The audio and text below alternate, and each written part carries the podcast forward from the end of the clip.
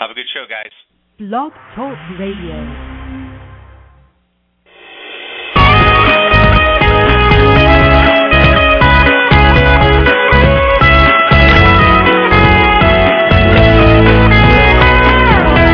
Hello, everyone. I'm Ryan Carrington, and you're listening to Call Talk for Wednesday, January 19th, 2011, the first of two sessions on workforce optimization.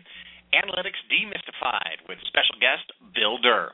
Today, for part one, we'll focus on the employee side of things and be ready to email. When we give you the word, the first five people to email me will get a free copy of Bill's latest book, Analytical Workforce Optimization Demystified. If you are listening live, we invite you to be part of the show and ask questions. It's really easy. Here's how you can do it email at calltalk at benchmarkportal.com or chat with us on calltalk.tv. You can also ask us a question at 347 857 3117. Make sure to press the number 1 on your phone to let me know you have a question. And everyone who asks a question today through email or phone on the show will receive a free copy of Bruce's book, Benchmarking at its Best. And one person will be chosen at random to win an in depth reality check benchmarking report valued at $1,500. And I want to remind everyone that all of our shows are archived and available to listen to at calltalk.tv any time of the day. And now I'd like to introduce the host of Call Talk, Bruce Belfiore. Thank you very much, Brian, and welcome back to Call Talk, everyone. Today's topic is workforce optimization analytics demystified. Today we have brought in an expert on the topic for you, Bill Durr. Now, Bill is an icon of our industry and has held a variety of sales, marketing, and management roles for major contact center vendors and worked as a consultant for centers that are challenged with meeting their performance objectives. With more than 25 years in the market, he has practical experience with most contact center technologies, including workforce management. Bill Durr serves as Principal Solutions Consultant for Verint Witness Actionable Solutions and is frequently a speaker at industry events and is author of numerous articles and white papers on contact center technology and management. He's published four books, uh, speaking of which, as Brian Carrington mentioned, his most recent one, Analytical Workforce Optimization Demystified, will be given to five lucky listeners a little later during our live broadcast. Now it's my pleasure to introduce Bill Durr. Well, thanks a lot, Bruce. I don't know that I've ever been called an icon. well, uh, okay, we'll try not to be iconoclasts, right? Those are people around smashing icons. We'll put you up on a pedestal, at least for this half hour, right? This will be your 15 minutes of fame. Well, Bill, you know, we've known each other for a lot of years. Uh, how far back do we go? Uh, I'm not going to count the years, but I think uh, we first met in a small town called West Lafayette, Indiana, at an early mm-hmm. uh, contact center conference in Purdue at Purdue University. You know, we were uh, I think we were both much younger. I'm not necessarily sure, certain we were any wiser. oh yes, the wisdom of age. Well, as as I recall, your title back then uh, with Blue Pumpkin was chief evangelist, and you were speaking, or, or Bill, maybe I should say preaching at, at all the industry events. Um, as, as far as I remember, lightning never struck you down, so I guess you must have been telling the truth. well, you know, uh, it's true. I uh, at Blue Pumpkin, I was given the title chief evangelist, and I took it really quite seriously. And Blue Pumpkin was an interesting company in, uh, in its time well ahead of uh, of the thinking of most most vendors serving the contact center. So I got involved with workforce optimization pretty much at its inception through Blue mm-hmm. Pumpkin. Mm-hmm. Okay, okay, good. At its inception, huh? Okay, so you were responsible. You're the father of workforce optimization. Oh no, no, no, no! I, I want to disabuse that right up front. I'm, um, I, I don't claim the paternity of workforce optimization. Uh, smarter people than I were involved in, in its creation. You know, actually, Bruce, the the name workforce optimization was not conjured up by any vendor whatsoever. It was uh, some of the big industry consultants and gurus, the Gartners, the Saddle Tree Researches, the Frosts and Sullivans. Uh, they mm-hmm. began to see that. Standalone disparate solutions that um, had typically been employed in contact centers were beginning to be um, integrated and unified, and it wasn't being driven by the vendors. It was being mm. driven by the customers, the people who run contact centers, because they were simply tired of dealing with all these different applications, different databases, different versions of the truth. Mm. Mhm. Yeah. So, in fact, it's something that's really gotten around quite a bit, and as you say, is driven by those centers in particular who want to uh, get better and sort of push the envelope on things. Well, in fact, does a contact center start with a particular element of workforce optimization, or uh, can you give us a little bit of your idea of how it all begins?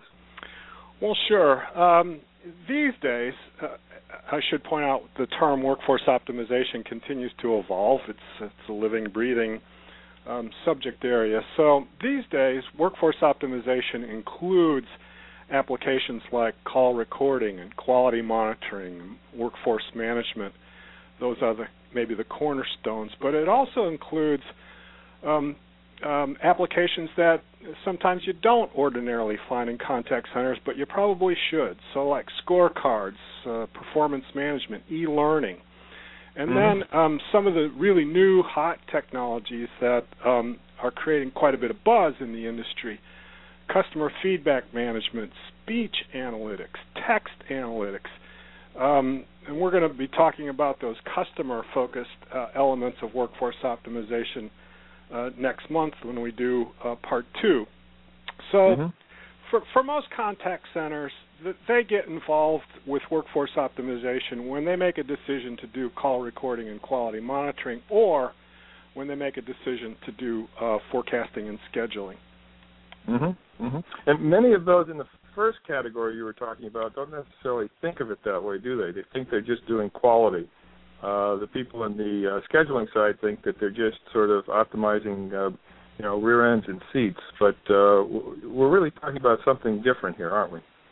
Yeah, we are because um, I I see that contact centers kind of go through a, a kind of a learning evolution about these tools and applications, and, and it makes really I think fundamental good sense for people to focus on the quality monitoring um, process, and for people to focus on the forecasting and scheduling process, because those those applications, those processes are are not really very simple and um, the more you focus on them, the better you become at, at doing them. That said, um, what we began to see, what the Gartners and the Frosts began to see, is that these silos, these functional silos inside contact centers, while they're a good thing for a while, ultimately they become roadblocks to continued improvement in performance.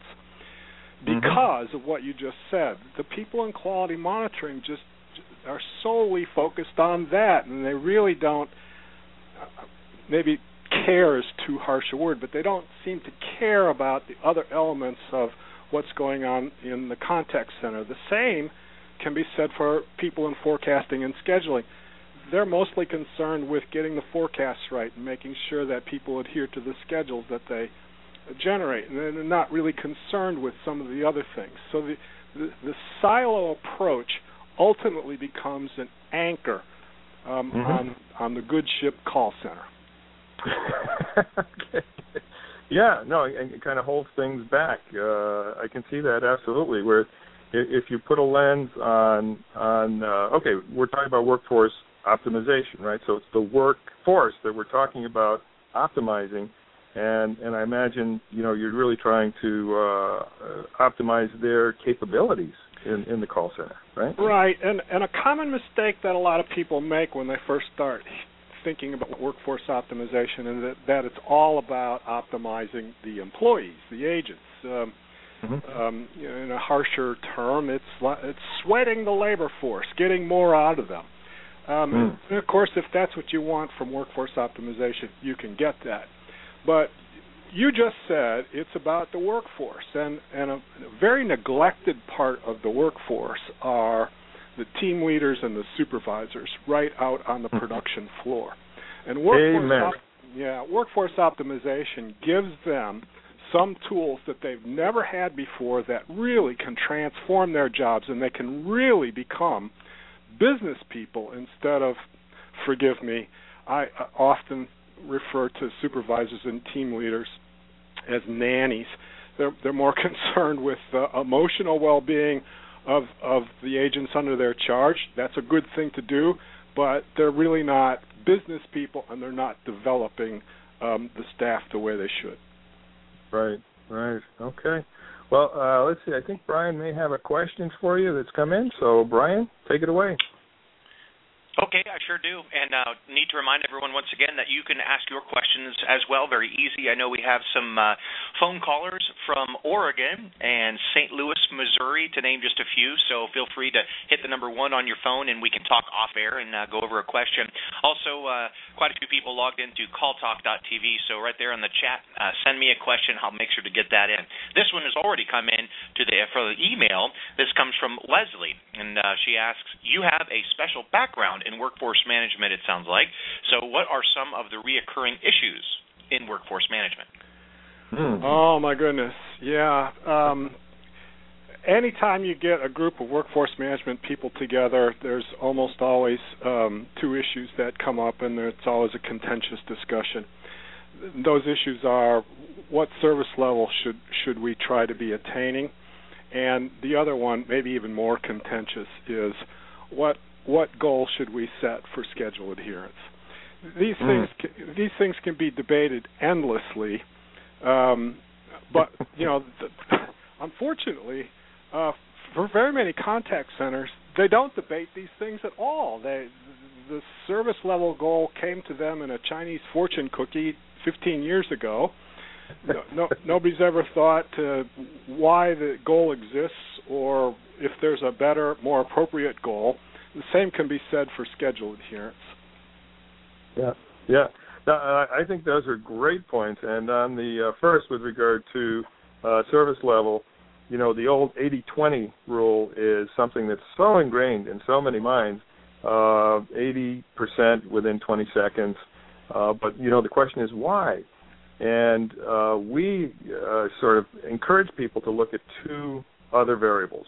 One is how is the rest of your industry performing on those?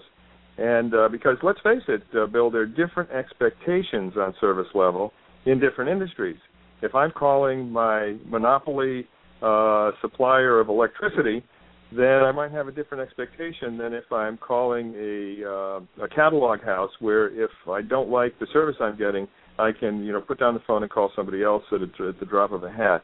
And and so knowing how you compare benchmarking your service level against uh, the rest of your industry is a really good way of setting a realistic target that makes sure that you're not overdoing it or underdoing it, but you're in line with your competition. Yeah. And uh, the the the other thing is you were talking about uh, you know, well the, the other thing is to do a correlation with customer satisfaction, and say okay, uh, we want to uh, satisfy our customers. We also want to make sure that we're optimizing use of our sales force and, or our, I'm sorry, our uh, agent force, and we're not costing the company too much. Well, you know, maybe five more seconds or you know ten more seconds don't have any impact on customer satisfaction. Maybe it does, but you need to do those analyses to find out. Yeah, exactly. Um, you reminded me um, last year sometime one of the big analyst firms um, released a report where they they were working with a big wireless telecommunications provider. Um, and what what they did was they they did callbacks phone surveys to callers into this wireless telecommunications company. And they were simply asking them about their queue experience. Um, and what they found out was was a little bit shocking but it was to your point when when the caller got answered almost immediately, they experienced a little higher satisfaction than otherwise. Um, but when they got put into queue, what was interesting was the goal that they had set for themselves um, could have been extended uh, by several um, multiples without impacting customer satisfaction negatively at all. And so the, the analyst company turned around to the wireless telecommunications provider and said, Look, it's great that you set this service level goal for yourself, but you're not buying yourself any satisfaction from your customers by struggling to meet it. You can back off save yourself some money and give up nothing in terms of customer satisfaction. And more and more companies should should take a look at that at that very value proposition and the information that they need to look at is in their call abandonment reports. Mhm. Mhm. Yeah, that's right because those people who get frustrated are going to abandon and uh, that's uh, an excellent way. If you start getting those abandon rates above five percent or whatever it is in line with your industry, uh, then you know you're not hitting it. But if you're you know you're not getting that, then uh, you know why pay for your Cadillac service when uh, something a little bit less will make people just dissatisfied. Exactly. Yeah. Yeah. Okay. Well, no, great, great points, and uh, one that uh, I can see there being these uh, discussions internally. I've seen them myself, and uh, oftentimes going on and on. We we uh, looked at one report that uh, included uh, this the metric, service level, et cetera. It was kind of hard to read the report, so we asked about you know why this report was being done and why people were following it. And they said, well, you know, Dave asked for that report. Well, can we talk to Dave about it? Well, Dave retired five years ago. and, and, and I think that one of the points that's uh, in what you were talking about, Bill, is it's always a good time to do um, spring cleaning on reports and on the metrics. You know, taking a second look at the metrics you're actually following uh, to see if you're gathering them the right way and you're using them the right way. So, uh, yeah, and exactly. work optimization, I'm sure that's uh, something you see all the time. Sure do. Yeah. Good, good. Ryan, uh, we've got another question. Yeah, and actually, this is in line with what you guys were just talking about regarding uh, industry data. Uh, this one comes from Edward, and he asks, "Where can we access industry data to benchmark within like companies?" I bet you could answer that, Bruce. That's right. Well, it's uh, Edward. It's uh, something that we've been doing for 15 years now, and uh, be happy to uh, to help you out there. We do um, uh, with the Center for Customer Driven Quality, which was founded at Purdue. We were able to provide uh, uh, the b- basic benchmark uh, studies uh, without cost, and uh, that's one way that you can get these uh, these metrics. And it is very valuable to have them because we oftentimes meet people who are getting pressure from their higher ups to meet certain standards that are not realistic or not even necessary in the best interest of the company. And uh, so by looking at your competition through benchmarking, uh, you can get a better idea of where you stand. So we'd be happy to help you out with that, Edward. Right up our alley. Did you want to add anything to that, uh, Bill?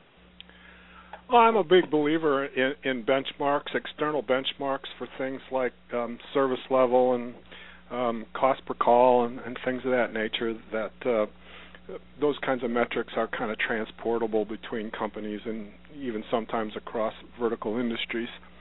I also mm-hmm. am a pretty big believer in internal benchmarks. So, mm-hmm. you know, one of the one of the questions I see contact centers struggle with is, well, how much performance can we rationally expect from one of our employees?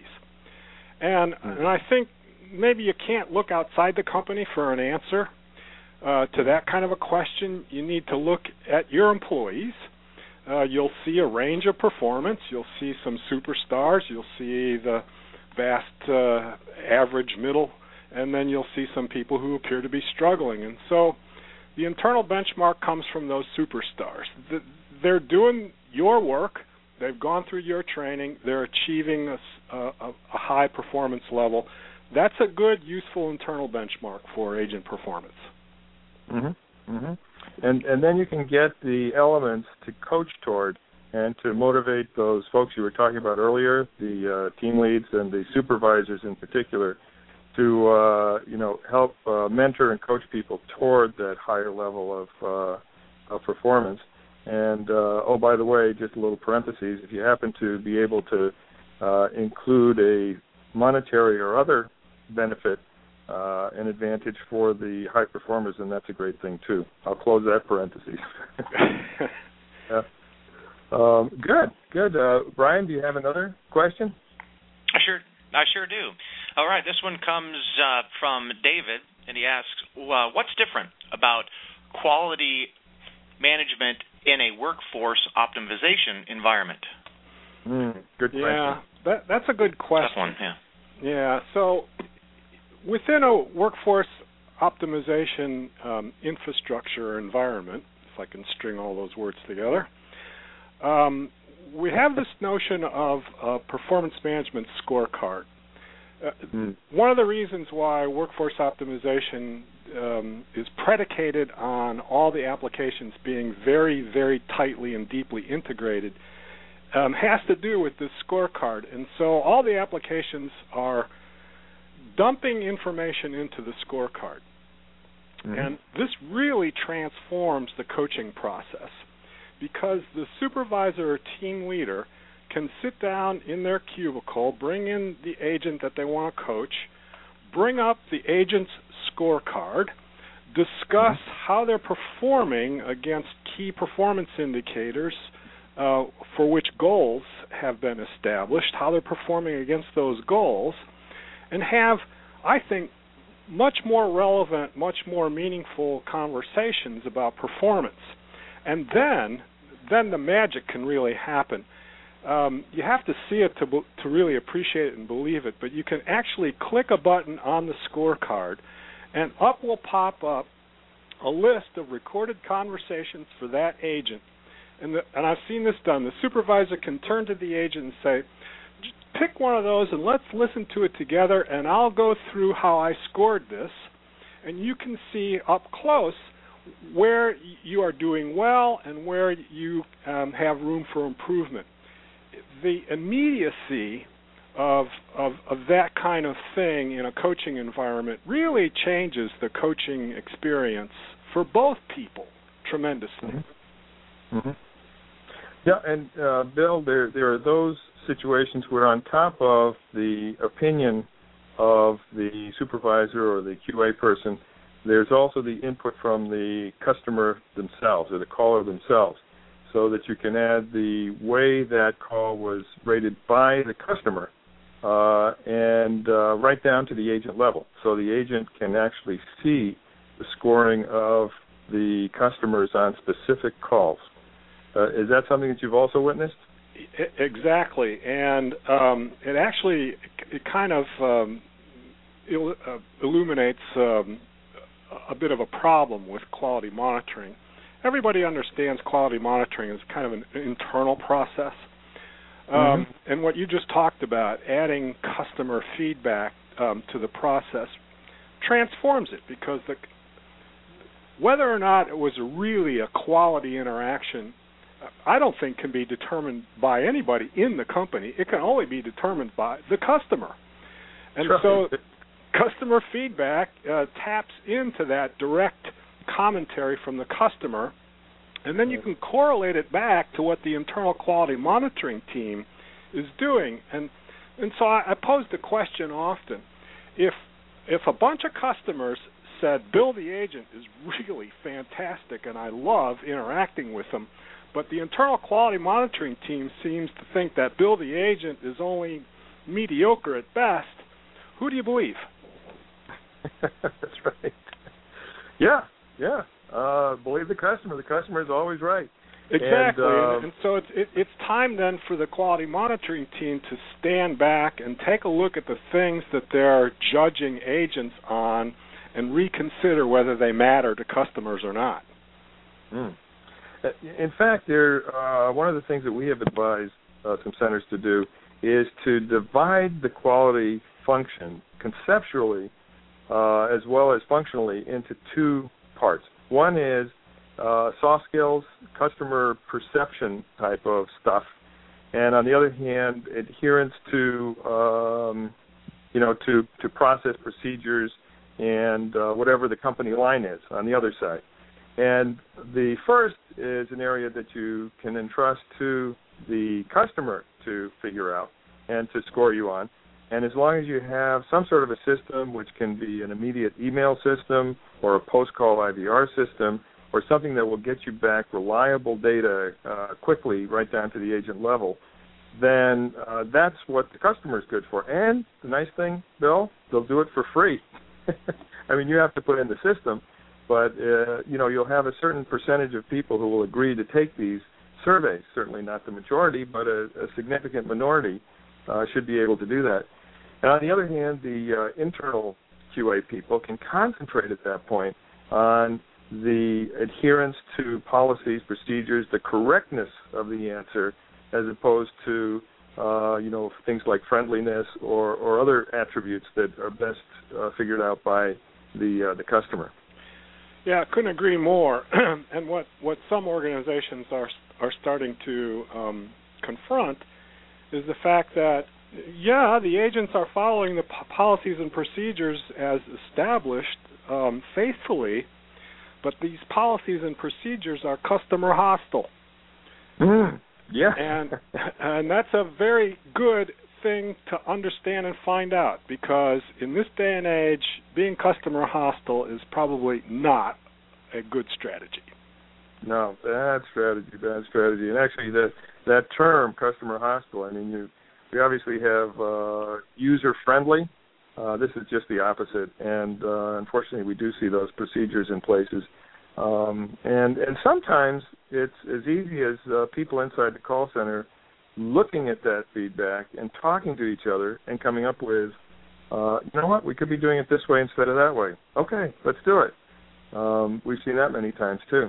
So I once okay, was on a, I was once on a conversation with an agent and a, a problem. I won't identify the company. They said, "I'm sorry, I can't fix your problem, but I am authorized to apologize."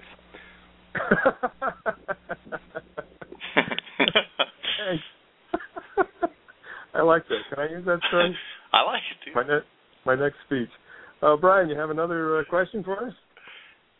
Uh, yeah, I do. That's going to be hard to follow that up. I like it too. Um, okay, this comes from Rosemary, and uh, she asks Is there an application within workforce optimization that isn't appreciated enough? Well, yeah, I think there is. I'm not sure my colleagues would agree, but I think it's the scorecard application.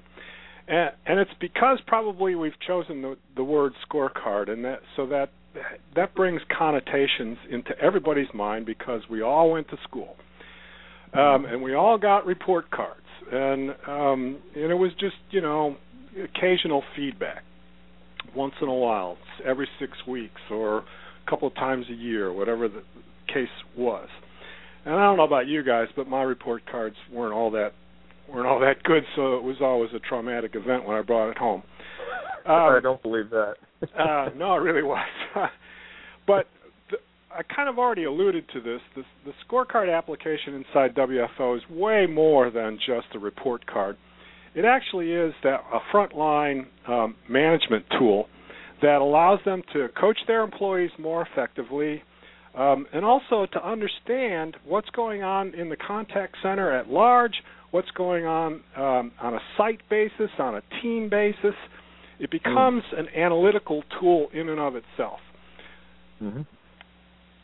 Yeah, uh, and it uh, provides that information that oftentimes is, uh, you know, people are in the dark, both managers and agents themselves, with regard to what's going on and how they're doing and uh, it just sort of brings a lot of uh, good transparency to the whole situation, doesn't it?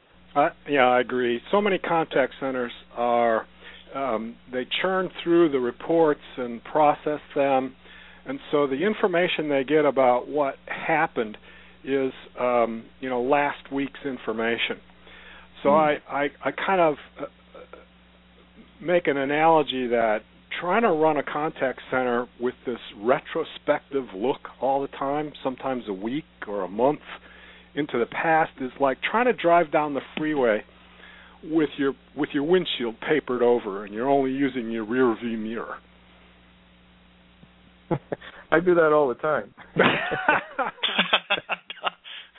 so uh, you know, I, I think that uh, you know having the information right down to the level of the person who's expected to, to uh, turn out the performance is so important because we've seen uh, that um, you know uh, if they are given the information, then they know what they need to improve on, and uh, it just puts more. It empowers them, and at that point, they know what they need to do to get better, and in certain cases, to make more money as well. So, uh, yeah, no, great. Inf- I agree, Bruce. In in the absence of feedback, uh, uh, appropriate, timely, consistent feedback, most people are going to assume that they're performing a little bit above average unless they have psychological issues. Right, right. No, that's a good point. That's a good point. Well, listen. On that note, we've uh, the the half hour has just flown by, and I want to thank you, Bill, very much. Uh, Bill Durr, it's always a pleasure to to talk with you, to to hear you give speeches, and to uh, to read your books. And uh, with that, I'd like to also thank our listeners and hand things back to Brian for the wrap up. Thanks, Bruce. And uh, once again, Bill, thank you for joining us. And we look forward to uh, the next session with you. Uh, so that'll be really exciting. Now, for the listeners, remember when I mentioned we were going to give away five of Bill's book, Analytical Workforce Optimization Demystified? Well, now is the time. Here we go.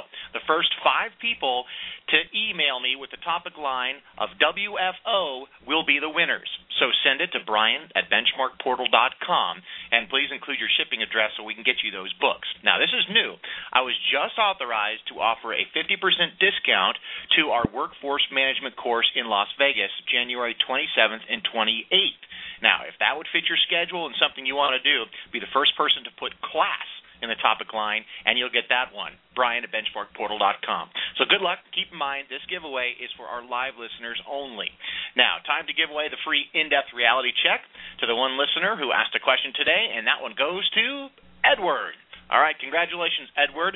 Send us an email, and I'll uh, contact you and uh, let you know how you can take advantage of the free in depth reality check.